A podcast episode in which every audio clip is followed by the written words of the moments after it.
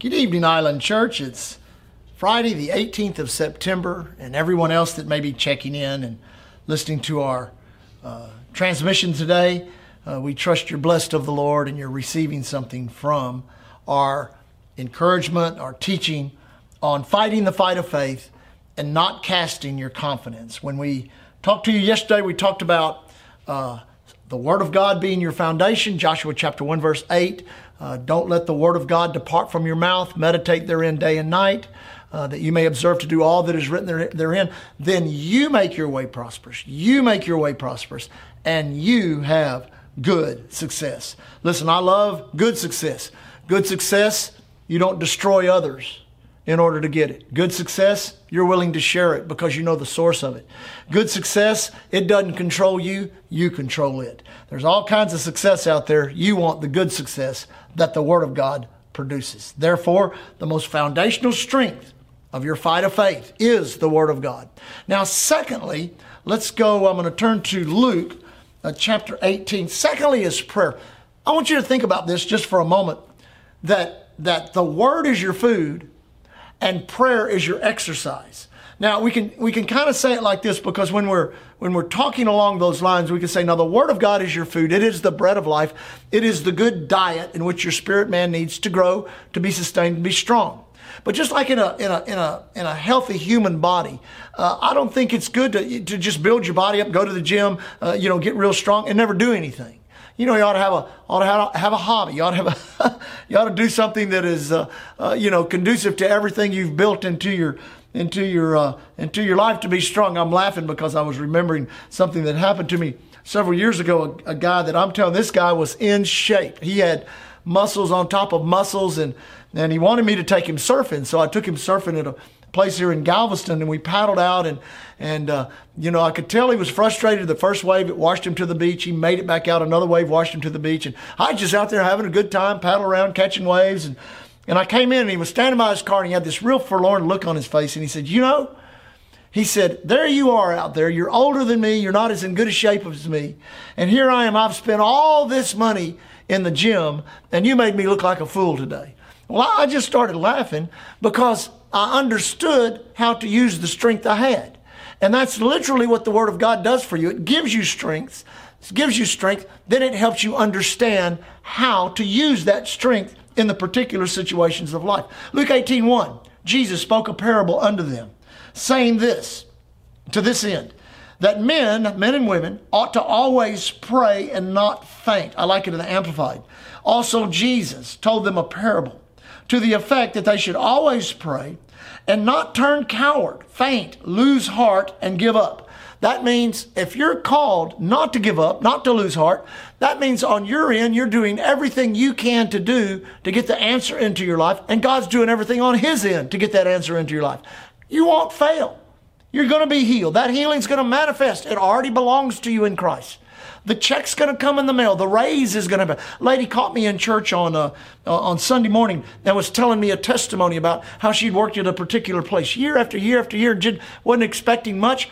She got a bonus. She told me the bonus, it was several thousand dollars. She got a raise, several thousand dollars. Then on the other side of the bonus, they gave her another bonus, a double bonus. Listen, she had faithfully tithed, faithfully offered spoke the word of God, did all the things. She had been in a fight of faith for many years over her finances, and the breakthrough came. Oh, I'm telling you, when the breakthrough comes, that's one of the most glorious days. So, the word. Secondly, prayer. Be a person of prayer. Develop your prayer life. One of the things that we're experiencing here at Island Church is this wonderful unction, this season of prayer in which God is moving on the hearts of people to intercede and pray. We went 54 straight days in a row. Now we're kind of in another routine of, of Wednesday, Thursday, Friday, Saturday. Others are still coming on, on Sunday, Monday, Tuesday. And we're just, prayer is just taking hold. Well, my personal prayer life has been enhanced. Uh, uh, my, my prayer life at the church as a minister has been enhanced.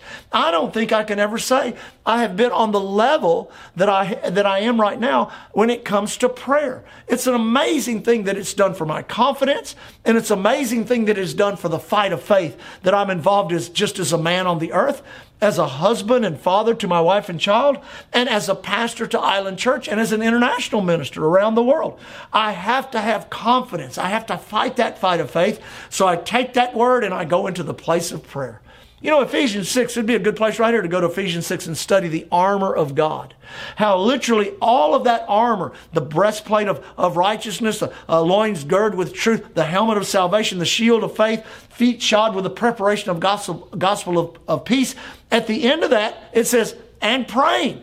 All of that armor is given for you to go into prayer with so that you can establish some things. You can declare some things. You can bind the enemy. You can walk in authority and you can worship and praise a mighty God. So that's the second thing. The third thing is also very important. Hebrews 10, verse 25. Now, this is an important principle that a lot of people are missing it in this principle right now. It says in verse, uh, let me find here, verse 24 of Hebrews chapter 10. It says, uh, let us consider one another to provoke unto love and unto good works, not forsaking the assembling of ourselves together, as is the manner of some, but exhorting one another, and so much more as ye see the day approaching. Now that's that phrase we all the way back uh, last Thursday when we began this series. We talked about these different phrases that relate to the day or the evil day or the time in which the ages would change. And right before Jesus comes back, right before the rapture of the church, there's going to be some tough times. Paul told Timothy, perilous times, hard to bear. But listen, in the midst of that, you've got to stand on the word. You've got to pray and you've got to keep coming to church. You say, well, Pastor, I believe I can really serve God without church. No, you can't. The church is the body of Christ. It is the place of protection against deception in the earth. It is where we fellowship. It's where we bear one another's burdens. It's where we do all we do together corporately to reach our community, to help people, to do missions work, where people rise up into ministry and we see the glory and the goodness of God. I like it in the, I, I have it here in the, in the, uh, in the Passion Bible. Listen to how it reads in the Passion Bible. Let me find it here. Here it is. I like this. This is really good. Passion Bible. This is not the time to pull away and neglect meeting together as some have formed the habit of doing. In fact, we should come together, together even more frequently, eager to encourage and urge each other onward as we anticipate that dawning day. Powerful. I like that translation. This is not a time to pull away. We've seen this at Island Church. I know others are experiencing it in their own ministry, in their own churches, where this, this pandemic, coronavirus, oh my God, the worst thing ever to come up on the earth, how the enemy has used that and people are afraid to assemble together. Don't you think that the grace that is upon your life, is multiplied when you come to the house of God by the grace on everyone else's life. Then God puts another grace on top of that, which is the spirit of faith that we walk in corporately. We've told people, it's safe to come to church. I'm afraid I might get sick. I'm afraid, listen, you're walking in fear. That fear is going to destroy you and pull you away from God in the most important time in history to be serving God. Come to church. Guard your church experience. Grow in the things of God. Listen, there may be times you have to make time to be in church. Revival, the breakout of revival. You know, you, you say, well, I don't know if I could ever be a part of something that goes on day after day. We've done it in prayer. We had 54 straight days of prayer, and then four times a week we're meeting to pray. I've never been, I mean, I've been co- going to church more in the past three or four months uh, than I have. Uh, it's been since I've been in field ministry and was traveling and teaching and preaching every night. I'm enjoying it. I love it. Coming together with the saints of God, sharing corporate faith, sharing corporate worship and praise, taking the authority of all of us together. One can put a thousand to flight. Two can put 10,000 to flight. The Bible says that a, that a multi-stranded cord is not easily broken. There's power in agreement. There's power in our fellowship. There's great strength in, in, in all that we do together as the body of Christ. And I'm going to tell you something. The body of Christ is the entity on the earth that holds back Satan, holds back the darkness, holds back all the evil one is trying to do. I'm telling you, he's always tried to usurp the plan of God by getting out in front of God and doing something to cause the will of God and plan of God to be usurped. He cannot do it. He is not a God. He is a fallen angel. He is defeated by the power, and the blood of the Lord Jesus Christ, and we are the ones that have the authority.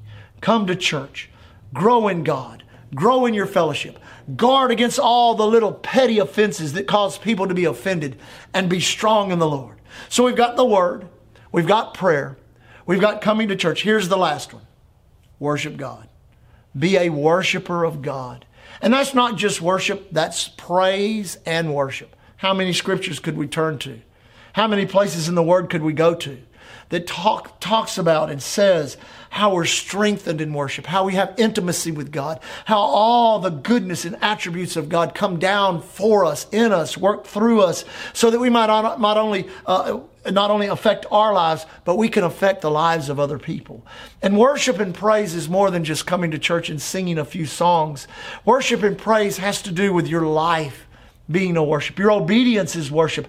As Abraham went up on the mountain and said, I and the lad will go yonder and worship. His worship was manifest in his obedience.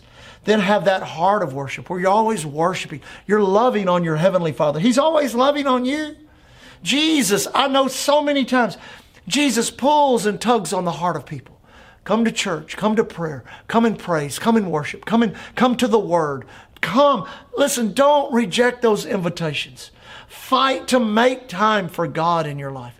Nothing, and this is true of any other time in history, but more now than ever, nothing in life to you, to me, or to anyone else who desires to serve God the way you should in this day and hour, nothing should be stronger than the Word, than prayer, than the church, and our praise and worship.